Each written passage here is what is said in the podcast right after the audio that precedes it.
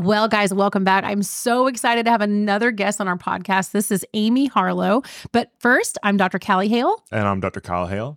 And Amy, why don't you tell us about yourself? Welcome to the Sleep Well Journey podcast. Thank you. Um, okay, so I am a mental health therapist. So I my full title is I'm a licensed professional counselor associate supervised by Dr. Cynthia Coronado. I have to say the entire thing because when you are not independently licensed, you have to say your supervisor's name. Sure. Um, so I was in education for eight years. I taught kindergarten and first grade.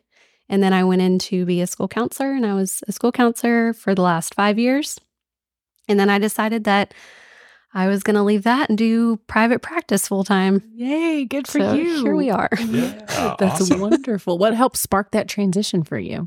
So I wanted to stay at the school for like another year. Um, I loved the campus I was at. My kids went there with me. We don't live in um, CCIC zone, but they went with me. And so I liked that they were there with me. Um, but I was coming home every night at like 6.30, I would start my clients.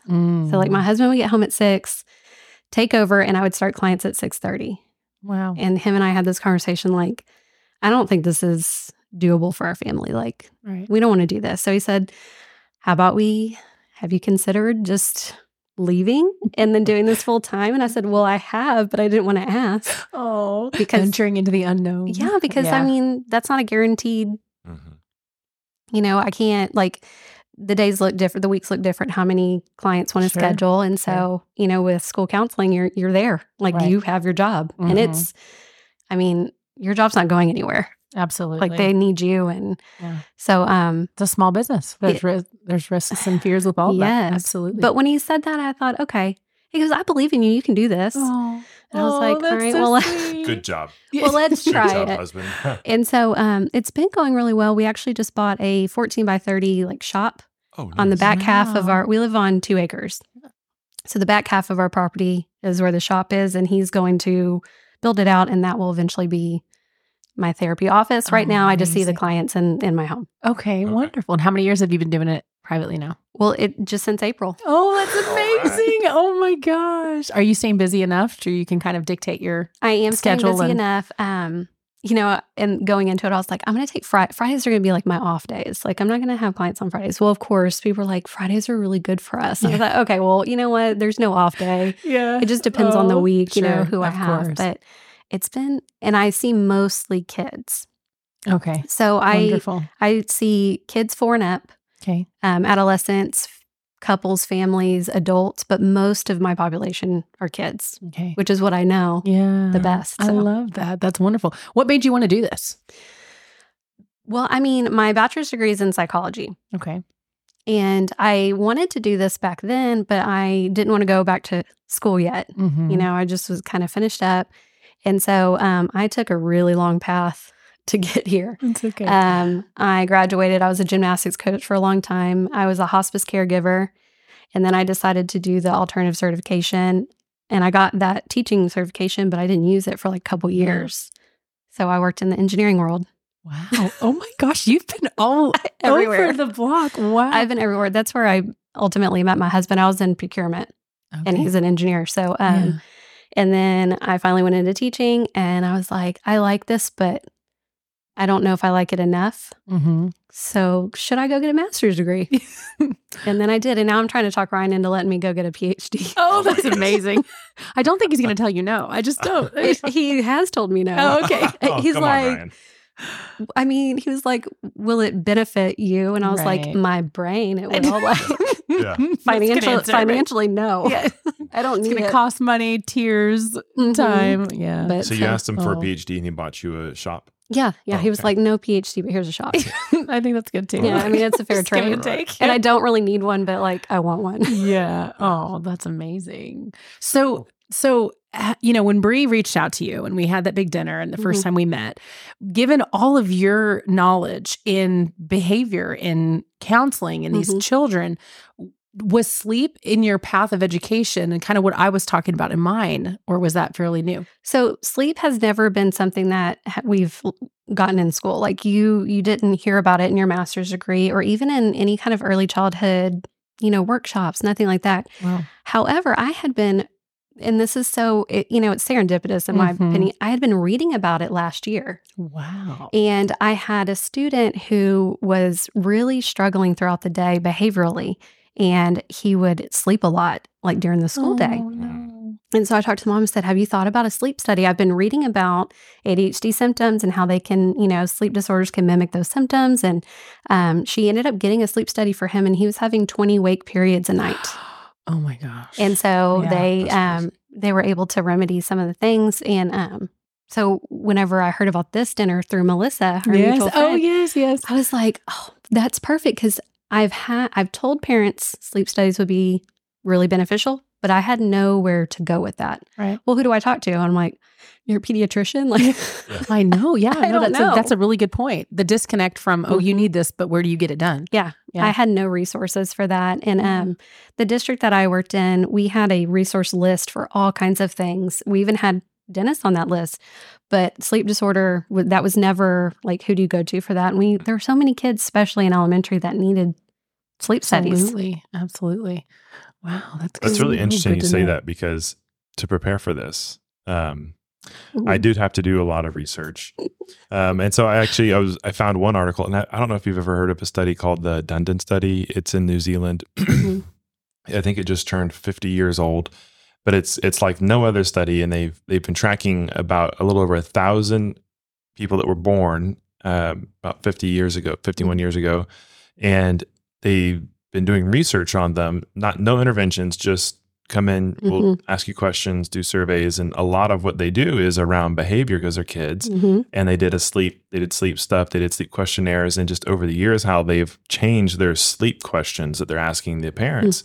Because you're asking like i think when they were five and when they were seven they asked like three basic questions you know just real simple stuff and then it got to like nine questions but when they turned nine years old but uh, when I was looking at this, I, I was like, I wonder if the Dunedin study has ever done anything related to sleep and neuropsychological symptoms Mhm. and they have. And so um, it's really interesting because now I had to do more research because in the results it said that, um, and this is this is uh, open source, so I don't think I'll get in trouble for for reading it. But um, uh, it says after just in the abstract, after adjusting for gender and socioeconomic status, persistent sleep problems during childhood predicted scores on two uh, neuropsychological tests. The tests were the uh, copy score of the Rey Osterrieth complex figure test, and then two measures of performance from the Halstead trail making test. And it linked these problems to sleep or these scores to sleep, and they're poor scores. So, um, and then I went a little bit further, and it was snoring during, uh, found this article that was cited in the one I just read about. And it said that snoring during during early childhood and academic performance ages 13 to 14 years old, and that snoring was um, let me find it here. It was two and a half times more prevalent in low performing children in ages 13 to 14 Oh, compared amazing. to high performing. heard that study. And That's so it took the bottom quarter, called them low performing, took the top quarter, took them high performing, and comparing the top quarter versus the bottom quarter, you're two and a half percent, two and a half times more likely to have um, learning. uh, snoring uh, if you're in low performing. So it's it's Mm, making the amazing. connection, and I just think it's really interesting because you said no one's talked to you about it, Mm-mm. and we we one of the biggest reasons that parents come back to us and tell us how awesome Kalli's doing, how awesome the airway dentist in our group are doing, is because their kid its behavior is improving. The teacher wants to know what changed, Mhm. right? Like if you're a parent, um, are you a parent? Yes. So if you if you if you're if you dreaded getting the report, how old are your kids? Seven and five. Okay, Aw. so not Like yet eight, six, and report four. card. You know, Yeah, we get 'em, dependent- But you do, you get Yeah. the you get a behavioral like Yeah. it's a part of it. Like how Right. are they, you E's know, and E's and S's and yeah. yeah. and so, but when you get when you get back anything that's not an E repetitively, then you're like, what am I? What am I going to Mhm. do? What am I going to change? And as a parent, I don't think there's anything better than feeling like, you know, well, there's not. There's definitely nothing worse than feeling like you're doing something wrong, Mhm. right? And if your kid's sleeping like crap, Mhm. you know, what are you going to do to fix that? There's sometimes there's not a lot that you can do, and that's what that's Or what our model know is. how to is we need to Mhm. evaluate them for, you know, dental things that are contributing to their sleep disorder breathing and their poor Mhm. sleep quality, and to not talk. It's so easy to screen for. So, um, Yeah. I want to back up. That was one of my questions for you on here. Oh my gosh. I want to back up a little bit because you talked about like all these things that you've changed, and you were in school I mean, you were not in school, but you were teaching, and then um, you had you said you had a list of like I guess contacts that you could Mhm. refer to or, or point parents in the Mhm. right direction. Um, but like I'm really interested in like what kind of um, freedom did you have to have those conversations with Yeah. parents, or do you feel like maybe you were like, and I don't know, I'm not making an accusation to the school board or anything Mhm. like that, but like. Do you feel like you have the ability to have those conversations with parents to say, "Hey, I see these trends in other kids, and and this is something that I'm seeing in yours"? So it looks a little different for teachers in the classroom versus the counselor. Okay. So none of us are in that role, even if you were an LPC or a for a diag, diag or some a diagnostician. You can't, as a teacher, say, "I suspect your child has X, Y, Z." That's a big Mm. no no, um, because you're not a clinician in that setting. And so teachers have to have these like roundabout conversations with parents and have like buzzwords like Okay. I've noticed that he's having a really hard time sitting still or that she is shouting out during, you know, a read aloud. Okay. And but oftentimes parents don't they're not picking up on that because they are you know, either they're not privy to mental health conditions or you know, maybe it's their first kid or they Sure. don't know anyone that has any kind of like mental health disorders or behavioral disorders. It may take like years for them to finally be like, "Oh, I think the teachers might have been saying that my kid has ADHD." Right. Um, as a school counselor, you have a little bit more leeway to talk kind of openly about that, but you still can't say, I think you should get your kid screened for ADHD or for a behavioral disorder. Oh wow. Because again, you're Okay. not a diagnostician, you're not a clinician in that setting. And so it's really hard because you want to be able to have conversations with parents that are Oh, no genuine kidding. That's so hard. but you can't. You kind of have to have these like. In the list that we had, um, the teachers didn't have access to it. It was the school counselors, Okay. or and sometimes like you know the admin or the sped Sure. team leads. But it was a list of you know it had doctors on it, psychiatrists, mental health professionals, um, resources like if they needed help with food and stuff like that. And um, you would kind of like if you were saying, I think that it might be a good idea as a school counselor, I, you know, I'm psychoeducational. This is short term, skills based. I think that your child would benefit for a therapeutic approach.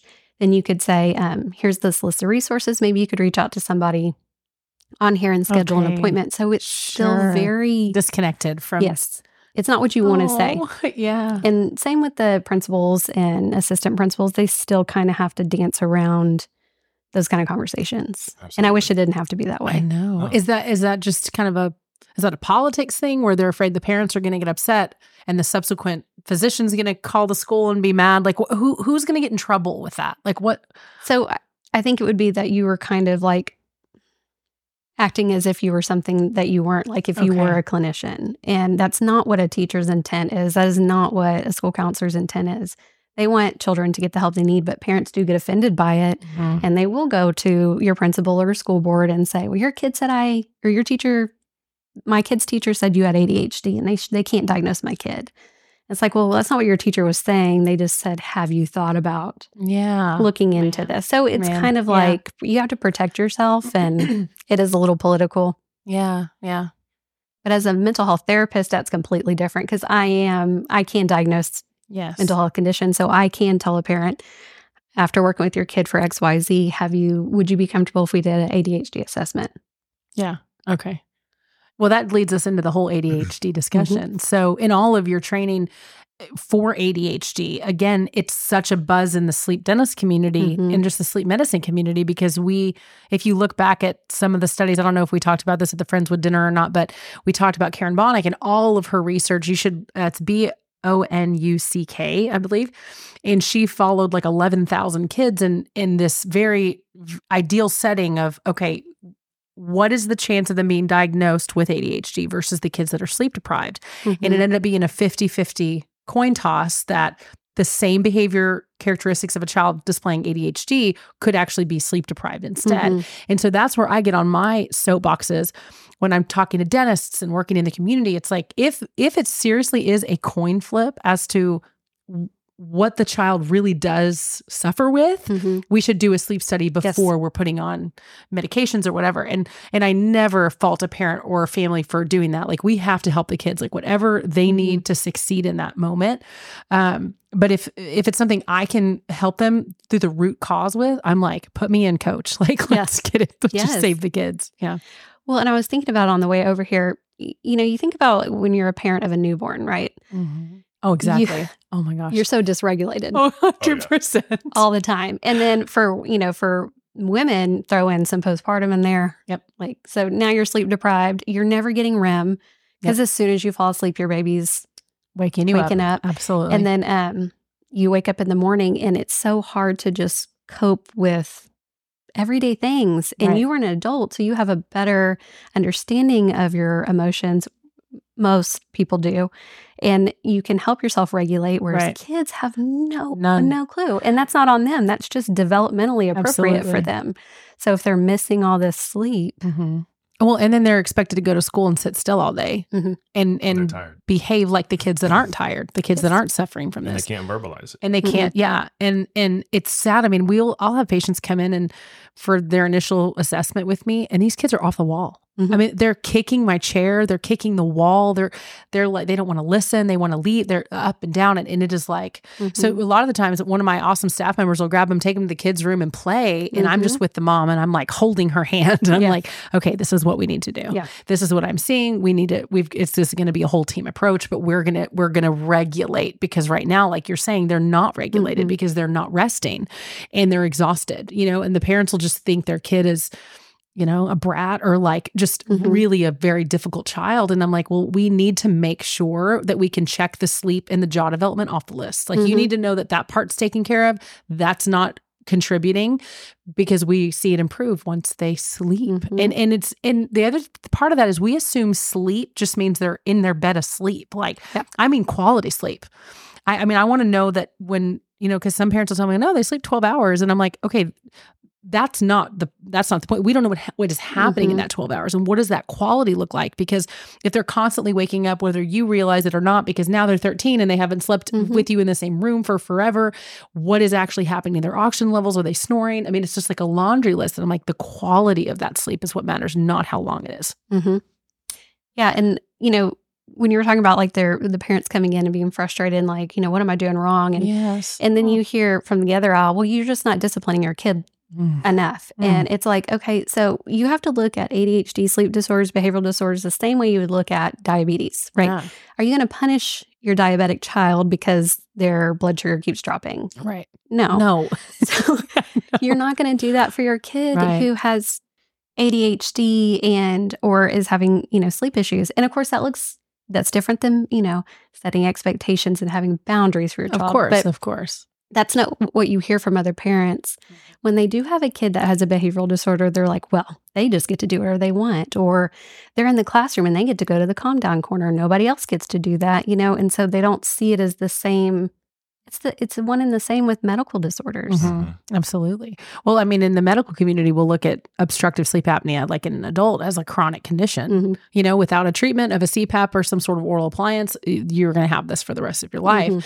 And that's where I think the narrative has got to change with the kids. One, we need to recognize it. Mhm. We need to recognize that all the stuff that you guys are seeing, maybe an airway dentist can help with, Mhm. but that we can change that trajectory for them because they are going to turn into the sleep apnea adult. Mhm. Like they're going to have it when they're a kid. And if nothing happens properly for their sleep, sleep hygiene, nasal Mhm. breathing, jaw development, they're going to still have those problems. Why we think they would grow out of it is still to me astonishing. Like Mhm. it's the same person growing up with the same issues. So um, I just think that, I think that is so key. And us wanting to collaborate with awesome people like you is how do we connect the dots? Because Mhm. if you, if the teachers can't, like you said, have those Mhm. conversations, and me, I'm, you know, for years I've been like, I gotta talk to the teachers. Like, and then we realized, well, they want to know, they love it. They're they're Yeah. like, hey, we're all on the same team here, but they can't they can't Mhm. like h- handhold them into the office. And that's where we need to have these connections, dentists all over, because we've got to be able to work together because I don't think anybody knows this is a solution. Mhm. The tooth pillows and Yeah. the job they don't, they don't, Mhm. you know, and where can they get that proper treatment? Well, and you know, parents that I've brought sleep studies up to before, they're like, "Well, what would that do?" Mhm. And it and it was because they just didn't have Right. And mo- most people don't. There, you know, I there are a lot of counselors that don't. There are a lot of teachers, obviously, a lot of teachers that they don't have the information in front of them, Right. and they need it. And I was kind of brainstorming when you were thinking about connecting with the teachers Yeah. and like how you could do that. And I wonder too, would starting with a sped department in a district be like a Mm. good place to start? Mm-hmm. Giving do you mean like special education? yes. Okay. because you know not all kids that have ADHD or behavioral disorders are in the special edu- special education program. A lot of them are 504, so they just have accommodations. They're monitored, or some just aren't at all because they don't need it. But um, a lot of the kids with behavioral disorders do require special special education programming. And to me, I'm like, would that be a good place to start with school districts Mhm. on like, hey, here's some information right? and that could be you know just pushed out to the team leads who kind of manage yeah, the, the- newsletter from me or something. Like, Yes. even if they can have me there, like yeah Absolutely. Yeah. I, I just I just know that we have to change something, you know, uh, because we're not a healthy society. Like our kids are suffering. There is a giant epidemic of underdeveloped jaws and tongue ties that aren't addressed and and things that I know we can make a critical change so that the rest of what they're dealing with can be more easily managed. Mhm. You know, I mean, I- I'm certainly not saying we're going to cure every child of depression and anxiety. We're not. But if I can get their sleep quality improved so that as they're working through these behaviors and they fall asleep and it is quality, restful sleep Who with doesn't deep need sleep and REM restorative sleep, sleep? everybody does. Mhm. We can't live without it. Right. So And so I know that we can eh, we can make such a profound impact. It's just it's hard it's hard to find that that niche. I am speaking at PTAC in the beginning of the year. His his mom um, was the director of the pre- of a preschool for what 40 40 years? no. 30 38 Um since at a private school at Barry Christian. Yeah. And she just retired like last year. she's gonna kill me for not knowing. Oh yeah, you're But, gonna be in trouble I mean, for it's not. It's been three Uh, decades. yeah, It's been thirty three something decades, years. I mean, yeah. she's an expert in it, and she she came and met with us and told us about. P- I don't mean, a dentist doesn't know what PTAG is. We don't have any idea. And they and I had to submit this proposal, and they said yes. So that'll be that'll be in January. And I'm like, good. The more information I can empower them with, because regardless if they're coming to see or me or not, it doesn't matter. Because if a child gets sent to a pulmonologist or a sleep doctor, or if their pediatrician gets them a sleep study, that's another kid that is least going to be in the hands of like, oh, you have you have obstructive sleep apnea. Mhm. Well, unfortunately, the treatments typically tonsil nanoids or a CPAP, which that might not always be the route that it needs to go. And Mhm. in fact, I think it shouldn't be. I think they should be, you know, fed through an airway dentist first Yeah. because we don't we can expand around the tonsils Mhm. nanoids. But at least I know that there's going to be more conversations with it and in the child should see improvement.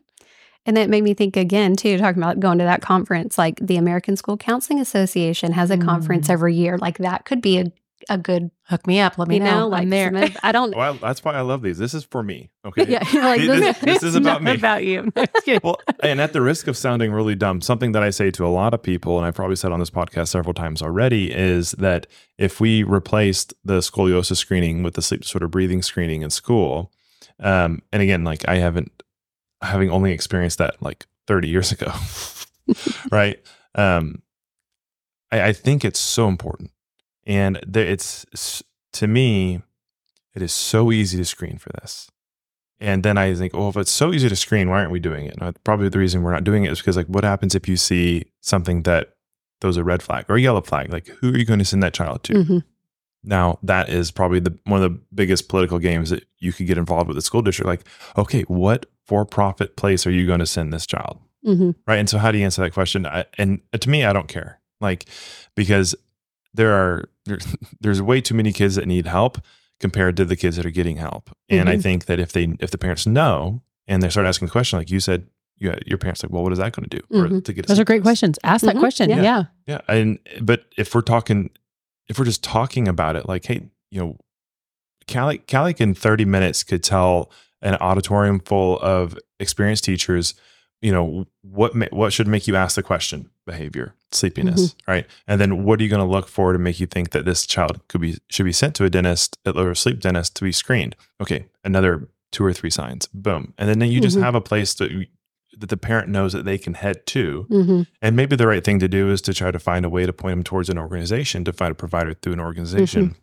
as opposed to saying, go to the airway dentist. We would love to see you we're going to take really good care of you. But um, Yeah. it's more important that you get help. And one of our things, our, our mission statement is to rid the world of sleep disorder breathing. And uh, and and I, you know I would love it if Merck and all the big pharmaceutical companies had to like zoom in on our area and be like, and why- wonder what's happening. why is Ritalin sales down? You know, like what's going on? Like we got to Yeah. incentivize these physicians a little bit more. Like let's get more drugs out there, and that's not what we want, Mhm. right? Because that's very political too. I'm sure Yeah. you know. no, not at all. I doubt it. you talking that- about? yeah, that politics? is a No. good point. It- and I've always said that too. Like, why are we screening for vision and scoliosis? I'm happy we are. Obviously, Mm-hmm. we need to do that. But but this is such a bigger problem. Mhm. And and how can we just in, include a very short, I mean, like a couple of check marks on a, and I would do it. I've offered for my own kids' private school and I haven't been taken up on it yet. I will Mhm. show up on a day, tell me what day, run everybody through it. I don't care if they come see me or not. I, they Mhm. don't even have to know where I work. I can wear regular clothes. Like this is not a pitch to like benefit Yeah. me.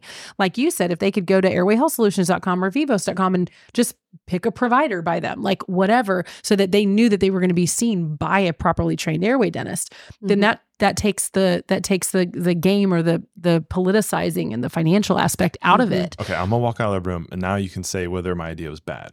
Okay. I like your idea. Okay. I think it's great. yes. and it could easily be done because Right. you know the nurse she calls in and i don't know how it looks on every campus every you know every school dif- district is different but she call- calls them in like you know a group of 10 of them Sure. As vision and screening and then out the door they go Mm-hmm. And yeah, exactly. you I could mean, easily have an aide in there to do the other part to do Mhm. you know the screening for airway so mhm. i think it could be done we easily got to do But that. We got to do you we do got to do that. how do we get it done Look, Let's band together, If Amy. the, if the Santa Fe School District, uh, are they the only school that's district? that's yeah that's where they are now And then, I mean, I have no doubt, eh, not there's no shadow of a doubt in my own mind that if this starts happening in a school, that school, you know, two years later will be excelling in all academic areas because Yep. there's you're going to reduce the number of ki- sleepy kids in class by half. You know, if you can Mhm. do At that, that's a least. huge At least. And then Mhm. they'll be able to retain, you know, long term and short term information. Mhm. They'll be able to be more creative. Um, they're going to pay more attention. You can, you can, I mean, teach faster. I mean, shoot, I mean, a really good airway adapted school district could just go to school Monday through Thursday. They yeah need yeah love it So, now that's- you're really going to get a that's how you're going to get in test Right. scores yeah, Mhm. because for that's all they care about. And that, I mean, that's already published though, that when a kid is improved in their sleep quality, that Mm. their test, I mean, Yeah. we, I, I could just drop a stack of papers on in front of them. It's like, let us, Yeah. you know, We can look help with y'all's and test scores. Exactly. And- and- and hey, you the might have been Dunedin onto study- something. I, when you when you find the Dunedin website, it's really cool. It's super cool. And this Dunedin study, it's never going to be done again, right? Like, Mhm. when are they ever going to get a thousand people who are born in the same year or same couple of years to ever come back? And they can do it on this tiny island of New Zealand. Um, but you can in there they talk about like if you uh, if you score low on sleepiness, you will do better in school. If you score low on sleepiness, you will have a higher socioeconomic status. If you Mhm. score low on, on the sleepiness, then all these other parts of life are improved compared to what is average. And so, but those are people. Those are Low meaning you don't score Right. badly on it. Like you Right. want a nice low, Right. like you're not sleepy. and not sleepy. Mhm. Yes, Low sleep score, high, High academic. Yes. yes, yes. It's like golf. Sleep Yeah. is like golf. I don't know anything about I don't golf. either. Me neither. I'm Okay. so I don't- sorry. I just wear the shirts. Like, that comfy. sounds cool. Oh my gosh. Yeah, no kidding. Yeah. All right. Um, so what you mentioned that you started about a year ago, you started asking yourself questions about sleep. Um, what are you, I guess, what are you looking forward to or what, like, what do you see or how do you see sleep in your practice now that you're in private practice since April? Um, your husband, Ryan, Mhm. is building out your, your new clinic. We'll call it a clinic. That sounds really official. I like it. And like what how do you see sleep being implemented in your own practice obviously very different than ours because you don't put your fingers in people's mouths no, I, I no, that would I would definitely No, lose my you. license if I was doing oh that. gosh. Well, I mean, I just think so.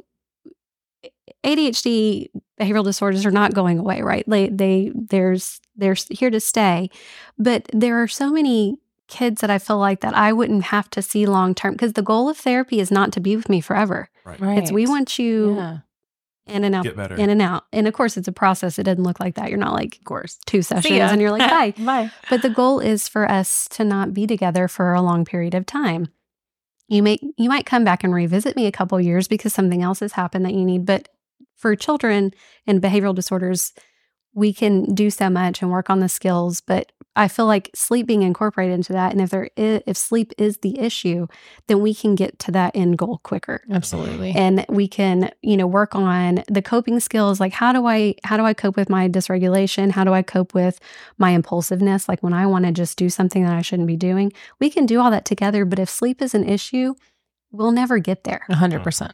And they will, you know, they're going to end up just continuing to fight this battle which we all know that untreated ADHD behavioral disorders lead to so many other things later in life. And Right. we can do all the work we want, which is going to be helpful. But if there's something else in the way, Right. we're not going to get there. Absolutely. Yeah. That's just so critical. And I think, you know, with as we've opened the airway dentists and are pushing this topic, our biggest battle is education. Our Mhm. biggest battle is for us, I eat, live, eat, and breathe it. I'm talking about it all the time. I think you, oh yeah, you know what a tooth pillow is, right? You can have a tooth pillow. Like, like they're like, what are you talking about? A pillow for your teeth? Like they don't, they don't have any idea. So we've found that to be the biggest, you know, there's a big attractor to the name airway dentist because they're like, oh, that's different. What do you do? And Mhm. some people do associate that with sleep apnea. Quick visit to our website, but ultimately, they don't have any idea why Yeah. a dentist would be asking about their sleep. And I think we're the best ones to ask about their sleep. Mhm. You know, if you're trained in this and you can identify that tooth grinding, snoring, mouth breathing, you know, crooked baby teeth, crooked, you know, as the teeth are all coming in, they're coming, the little things like that, that they can just Mhm. immediately identify, okay, that means you're probably not sleeping well, regardless Mhm. how we might think it is at home. And those are the really easy things I think anybody can implement within their practices, Mhm. you know, all, all, all around medicine. So let's say that you got the opportunity, like to go in front of an entire school district full of special education, Mhm. um, team leads, teachers, and counselors, and let's go principals and assistant principals. Sure. Let's say you got that opportunity. What would you present to them? I would present a lot of what you guys listen to in Friendswood. I want to show the the tree that we have built with the root cause being underdeveloped arches and airway, but with all the symptoms branching up from it. Mhm. I'd I'd have you know a little under a thousand cases that I can pick from to show before and afters and what Mhm. we've seen with the sleep studies and the data. But I think the biggest thing is just what can we change immediately in the way we think about the issue. So uh, like for dentists, for example, say you go check your patient in a hygiene exam when they're getting their teeth cleaned and you see tooth tooth wear, like they've been grinding their teeth, immediate sleep study. Mhm. Like it's changing the the idea that certain things are normal just because they're common, right? Yeah. And so I I think it would take the opportunity to present a little bit of literature, explain to them what we're seeing at this level and what I've what we've cor- cor- corrected in kids f- over the years, and and empower them with the knowledge of how they can help their patients to, their students to do better. hmm we do this, or I say we, the royal we, right? Uh, Kalli and her team of awesome dentists do this all the time. I mean, they, this is that's all she does in her private practice. We have another associate here, and that's almost virtually all she does. We have two other dentists in other locations, and that's all they do. And we still only treat two kids a day. Like, and and the people that we talk to that have never heard it before, like they're just completely astonished that Mhm. that, that there's a link. So I, I would want to I would want to bring together the link. I want to Mhm. connect what the teachers are dealing with and what the families are dealing with at home to how we can all work together to help better the child because that's all it's about for me. I don't care about the narrative. I don't care about the the other specialists in dentistry that are going to get mad about it. I could care less. It's and I used to tiptoe around that a lot. And now I just don't because I want the best for my kid and I haven't met a parent yet that doesn't want the best for theirs. hmm And if we can if we can add a tool to the list of things that these kids are burdened with from social media to bullying to kid like just Mhm. everything. And if we can make a small change that that totally catapults their their learning abilities and trajectories like why are we not trying to do that and that's where i'm like i'm gonna end up on the street corner in one of those like blowing suits that's just like have you had your kids airway checks you gotta I'm have gonna a end up- sign and like just spitting it. it oh my gosh i we should need a mascot. that would be hilarious. I hilarious think that's a great a giant idea. tooth pillow mascot yeah just put me in the big Yeah, like- yeah, that'd be, Yeah. that would work. Gosh. That would be fine. yeah Well, I was thinking about your dinner that that night, and you know, you had an entire room full of professionals that work with kids. Like you had, Yeah. you had um, nurse practitioners, you had chiropractors, you had mm-hmm. uh, speech path, you Yep. had um, lactation consultants, Mhm. you had therapists. Mm-hmm. These are all people that have so much education in kids if they're working with them. They were all like, I was looking around the room and everybody's like, what? Like, Yeah. just And it just warms my heart. I'm like, yes, we need to know. But there, to me, I, what I saw in that was the gap in education for professionals. Absolutely. Because why haven't we even gone down this route before? Absolutely. Why did I have to learn to kind of think about sleep studies and sleep On your disorders own. on my own? Right. Ran, I don't. I couldn't even tell you why I thought of that. Aside from just the kid not Divine intervention. and I was like, why did this happen? But you Yeah. know, aside from the kid just falling asleep during the right, day right, right. And having behaviors, uh, just the two of them together made me go, well, this is could be something. Right. And then I went and looked it up and I was like, wow, this is something. Yeah. No, there is a huge gap. And I think that's going to be the the thing that we need to work so hard to close. Even just in League City, Dickinson, Friendswood, like You know, let's do it. Just Like, we'll just- stay here. this is uh, maybe this this one will go viral, and there'll be a whole bunch of others, you know. But yeah, I think that is you you think that's tough. Uh, The patient gap is huge because and- then you know of course anecdotally anecdotal is all we have Mhm. right this is this is too early to know if like how intervention really does improve a population we don't Mhm. have like a done study to go reference with intervention and so that's what we're doing every day that's what Kalli and her team of dentists are doing every Mhm. single day is intervention and um, I was reading this anthropology book. I can't remember who wrote that book. The oh, one, uh, Robert Corruccini. Corruccini. Yeah. And in the first, in the opening parts of that book, he references. Um, I can't remember what year it was, but the U.S. Department of Health and Human Services says that orthodontics will be the single largest expense when raising a child. I mean, I believe it. Yeah, and and since really it got really popular in the 40s 50s 60s it is it is a huge booming business hmm and so i've i've learned just you know since my adult brains came in recently I, i've learned that money Can't gonna with you. start- I can't. I'm going to start calling it that. oh my gosh yeah no i was like 30 before i had adult brains but um Everyone's different. yeah She's feeling Thank sorry you. for you. Thank you. I don't. that's I'm like, shut up, you're validation fine. from my new therapist okay she only treats kids. You're too old. I'm just kidding. I see. I see adults too. Okay, but okay. I think you got. I think you got it under control. Yeah, I think he's okay. so I, I can't help but think that the there's the gap between the non-dental professionals. Mhm. There's the gap between the patients, but then there's the gap that I that I think may be insurmountable and not worth, and that's the gap between the specialists in orthodontics Mhm. and this because it is the single largest expense of raising a child, and so it's predictable Mhm. right? They're they've they've been able to find a way to use metal braces and make it very very profitable for their own business. Mhm. So the way that we do it is not the most profitable way to do ortho, but it is the best way. It it is, in my opinion, um, it is effective. So, but that is going to be a hill to overcome Mhm. because a- every A time we try to educate a non-dental professional, even dental professionals like general practitioners, and the patient, there is n- there is never going to be a quiet voice from their corner. And I put their in things because I think most our orthodontists are cosmetic orthodontists. Mhm. You know what we do is functional orthodontics here, and so we're trying to improve not just the aesthetic. uh, The aesthetic Which outcome. that is a comment alone is effect. gonna he's gonna have daggers on social media when this goes out because That's right. because I, I don't have feelings. which he doesn't care. You don't need bellies. he does have feelings. Well, I'm not supposed to say that my therapist. Because- I, I, I, I cope well. You have some good skills. but it, it's it's for us really i think even in him saying that it's it's to highlight our passion for it getting done right Mhm. like i you know when teeth get pulled for braces there's no excuse Mhm. i posted a big article about that this weekend and it got a lot of comments and on, I on actually mentioned it to my mom today. I said how y'all talk about Yeah. teeth don't need to be pulled. Like yes it can be worked around. Yeah, it, but it's not. You know, it's it's not taught that way in the Mhm. in the ortho residencies. I know that because a lot of my really close airway colleagues are orthodontists, and and they'll be the first to jump bat with me. I mean, I got a lot of initials behind my name, but you know, the they'll still hop in and say, "Oh, well, you know, you're not an I got some orthodontist, new ones whatever." today. yeah, I did. You I found out I passed my diplomate test this morning, like five minutes before you walk in. Congratulations. thank you, thank you. It was a team effort. Yeah. Yeah. yeah. Okay. yeah. The whole watched the family was kids. in You watch the kids, yeah.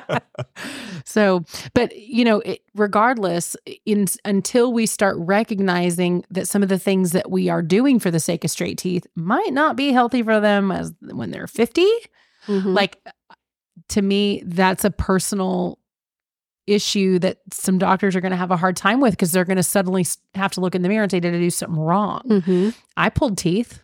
I pulled teeth. I would get the letter in the mail as an early dentist. Please pull these bicuspids because they're going into braces. And okay, I pulled the teeth like a like a robot, right? And I had to turn around and recognize I should never have done that. Like, but I didn't know what I didn't know. So I think if we're empowered with the information, on that point, it's between you and God if you're going to keep doing it this a certain way. And Oh, and I just know that we have to make comments like that. I'm I'm covering for you because of what you just said in order to make people talk about it. And I think if we can go straight to the patient and empower them with the right questions to ask, hmm I think that's where certain things start changing because they're going to start demanding certain treatments. Yeah. So, um, just to pivot off of airway for a little bit, because I think it's really interesting. Like that you are, you said you see four year olds. Yes, there there are not a lot of therapists that see kids that That's young, little, but I yeah. do. Tell me, I got to Yeah. know way more about that because We have a four year old. I mean, like, you know, we're it's 2023 and no one has not talked about mental health since everyone got sent home from work, Mhm. right? And um, and I just wonder how you know. Tell me more about your practice, your pediatric practice, and like the kids. You know, what are some big wins that you've had? Like, I just want to hear more about it because I, I honestly, like, I never. It, when you said that, I just looked at the sky like We're that's probably good, right? Because parents, if a parent has mental health Mhm. issues and their their kid is struggling, now you have a poorly qualified helper trying to help a suffering child. Yeah. Mhm. And I mean, I'm I'm I'm I'm barely a halfway decent mom when she's not around, and I am a fun dad. But if I I I have no idea what I would do if I thought that I had a, a kid who's suffering from something like that. Yeah. So I'd love to hear more. Yeah, it's so when I went into private practice, I um, was like, I'm going to work with adults because I've worked with kids my whole career as an educator, and and I want to work with adults. Adults are surprisingly easier. I bet Kids are like twice the work yeah, for sure. because you have a whole like we got to even know what a feeling is before we start Right. learning Aw. how to regulate. Right. so I got a, my very first young patient, and I was like, and, and it was one of those things that they were like, we can't find anybody, and pretty much where you can get treatment for kids that are that young, you're going to see like at a clinic. And there- there's nothing wrong with that, but you know, like a, clinic, a clinical setting or like ABA therapy, which we did have some ABA therapists Yeah, we there that day. Mm-hmm. And a lot of people don't want to go that route. They want to just start with a mental health professional in a different kind of setting. And so then I thought, okay, well, is this my th- is this my thing? And I'm I enjoy working with four year olds. I know since all of my education, like I was when I was a teacher and school counselor, was in elementary. And yes, I well, I worked with the fifth graders and stuff like that, and their problems are totally different. I'm sure. the littles. yeah. But um, I know those kids. Like I know the little Mm-hmm. kids and what they're struggling with.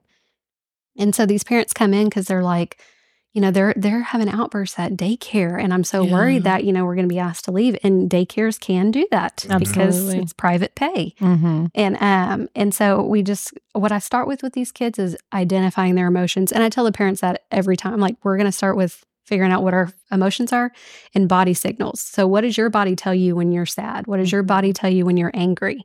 And helping them identify those because Wow. when they can identify that, when I'm mad, I grit my teeth. Okay, well that's signaling my brain that I'm upset and I need to use a coping skill. So Mm-hmm. we start with identifying emotions, body signals, and then we move into the coping skills. And what I tell parents of my kids is say the important thing about coping skills, and this is for kids and adults, is you have to practice them when you don't need them. yeah. So, you know, stress brains can't learn. So if you're trying to throw in a new coping skill when you're having like a full on panic attack, even as an adult, it's not going to work because you have no clue what you're doing. But practicing coping skills that you learn before you need them, and that way you're ready to go. Um, my favorite right now, which this will change, I'm loving the 13, Oh. the 12, 13, 14 Yeah. because they're vicious they are sarcastic. They have these giant attitudes. And I love it because once I get them to where they're listening to me and working with me, I've I've kind of gained yes, I've gained their trust and that, that. feels really good. Absolutely. So when you talked about a win, it's those teen kids that once they start opening up to me and, and knowing that I'm not there to judge them or discipline them, I always tell them I'm not a disciplinarian. Right. And what you say in here stays in here Absolutely. unless you tell me that you want to hurt yourself or Of someone wants to hurt you. Yeah. And um and that to me is has been really really fun. Oh. But the 4-year-olds are fun too. I'm They're sure just- you hear so many funny things. Well, in that 50 minutes cuz you know when you think of therapy you think it's an hour, but it's technically it's 50 minutes cuz then you spend the next 10 minutes documenting. yeah. That 50 minutes flies by. Absolutely. Like, I'm sure. It's so fast. And plus, I incorporate, I'm not a registered play therapist, but I do incorporate play therapy because that's really the only way you can truly work with kids at that age. Of you have to be playing Yeah. because they don't know. They have no clue what you're working on. Absolutely. They just know that they're having a good time. right, right, right. Oh, that's so sweet. I love Do you have that. any like nonverbal patients that you're I don't. I don't. But I would totally be open to work with nonverbal Okay. patients. I've, um, in, in a school setting, I've worked with with children that didn't were selective mute or you just nonverbal in general. Um, but as a school counselor, you don't get to stay with those kids long because they end up going the special education route. Yeah, yeah. and so they kind of get taken away from you pretty quickly. Mm-hmm. Wow. Yeah. Well, um, I am really happy we did this. I know, me too. too. This was this was so eye was opening, really and I, I see so many areas where we can work together and better Mhm. better the health of our of our county. Mm, Yes, I'm sorry with the Galveston- county. Let's start with Galveston County. yes, that's a pretty large county. it's but we really got big, it. but Yeah. we can do it. It's fine. I know. well, I like know. I said, two a day is how many kids, how many cases we start essentially, and that's busy. So Mhm, this is not like this is all about education and helping the kids. Like mhm. if if and I was honest, if if Merritt called their t- their Houston office and said, "Why are sales down?" That is that is We why I would be would. alive. Like that would be so cool. Um, yeah. but thank you for coming all the way here from Santa Fe. Oh yeah, my my twenty minute It drive was a big deal. I Brutal. know. Oh. And Yeah. um, did I guess like want just to close out? Why don't you share a little bit about where people can find out more about you and your practice and how to get in touch? So uh, my website is amyharlowcounseling.com. Um, pretty simple. You can go on there and you can request a free consultation if you want. So All right. um, I do 15 minute virtual cons- consultations for free. Um, I see patients in person and virtually. So either or. oh, nice. And then my Instagram is Amy Harlow Counseling. That's the t- uh, handle. I did, I'm trying to do more on there because you know yes, you got to yes. promote. A but- hundred percent. um, I also have a Facebook page that's Amy Harlow Counseling. It's just the page. And so Wonderful. that's how you can find Well, me. we'll make sure to tag that in this video, and you can share it with everybody on your Yeah. end as well. Thank And you so we'll much for taking the tag some time of to these come out. That we talked about the I, studies. I was like, So- can I take? Can I have that? You can, Oh, yeah, yeah, you we can have, have- another one. Take both of those. Yes, It's gonna take these. this is the PhD that you're. I, I didn't put any is gonna ketchup on my those. this is gonna be my Dissertation. dissertation. Ryan is gonna hear this and he's like, We're gonna have to meet Ryan. We're gonna Yeah. have to. Like, come on, man. No. yeah. He's Yeah. he's pretty fun too. Send her to He's, school. Aw. Come on. Send her to school. he's very um he's very personable, talkative Mm. engineer, which I know is Yeah. not you know yeah, always. he comes from well, a whole when you family. said you got into counseling after you where you met those engineers, I was like, that makes sense. Okay. yeah, My dad is a biomedical engineer. He's worked at NASA. oh yeah. My grandfather is a, Yeah. a, uh, ci- a chemical engineer. My uncle is a civil engineer, and the other side of my family are arch- architects. So I grew up, and I told my dad when I finally decided I want to go to dental school. He was like, "Why?" He's like, no. He's like, but you need. D- d- Yeah. Let me. Do they spreadsheets? Are there a lot of spreadsheets Oh, There's graph paper, graph paper. graph paper, everywhere? and, I, Everywhere. and to troll. Uh, so man, now we're just rambling, know. but uh, to troll my my uncles and my my granddad and my dad for Christmas when I was 18, I wore a shirt that I found at like the mall or something. Maybe I was 17, but it had like a giant equation on it. And it's like, uh, don't it was said something smart. You know, I could probably got like Spencer's or something, and it said like, "Don't talk to me until you can figure out." This and it's a giant equation. Well, I and that became the thing they had to solve.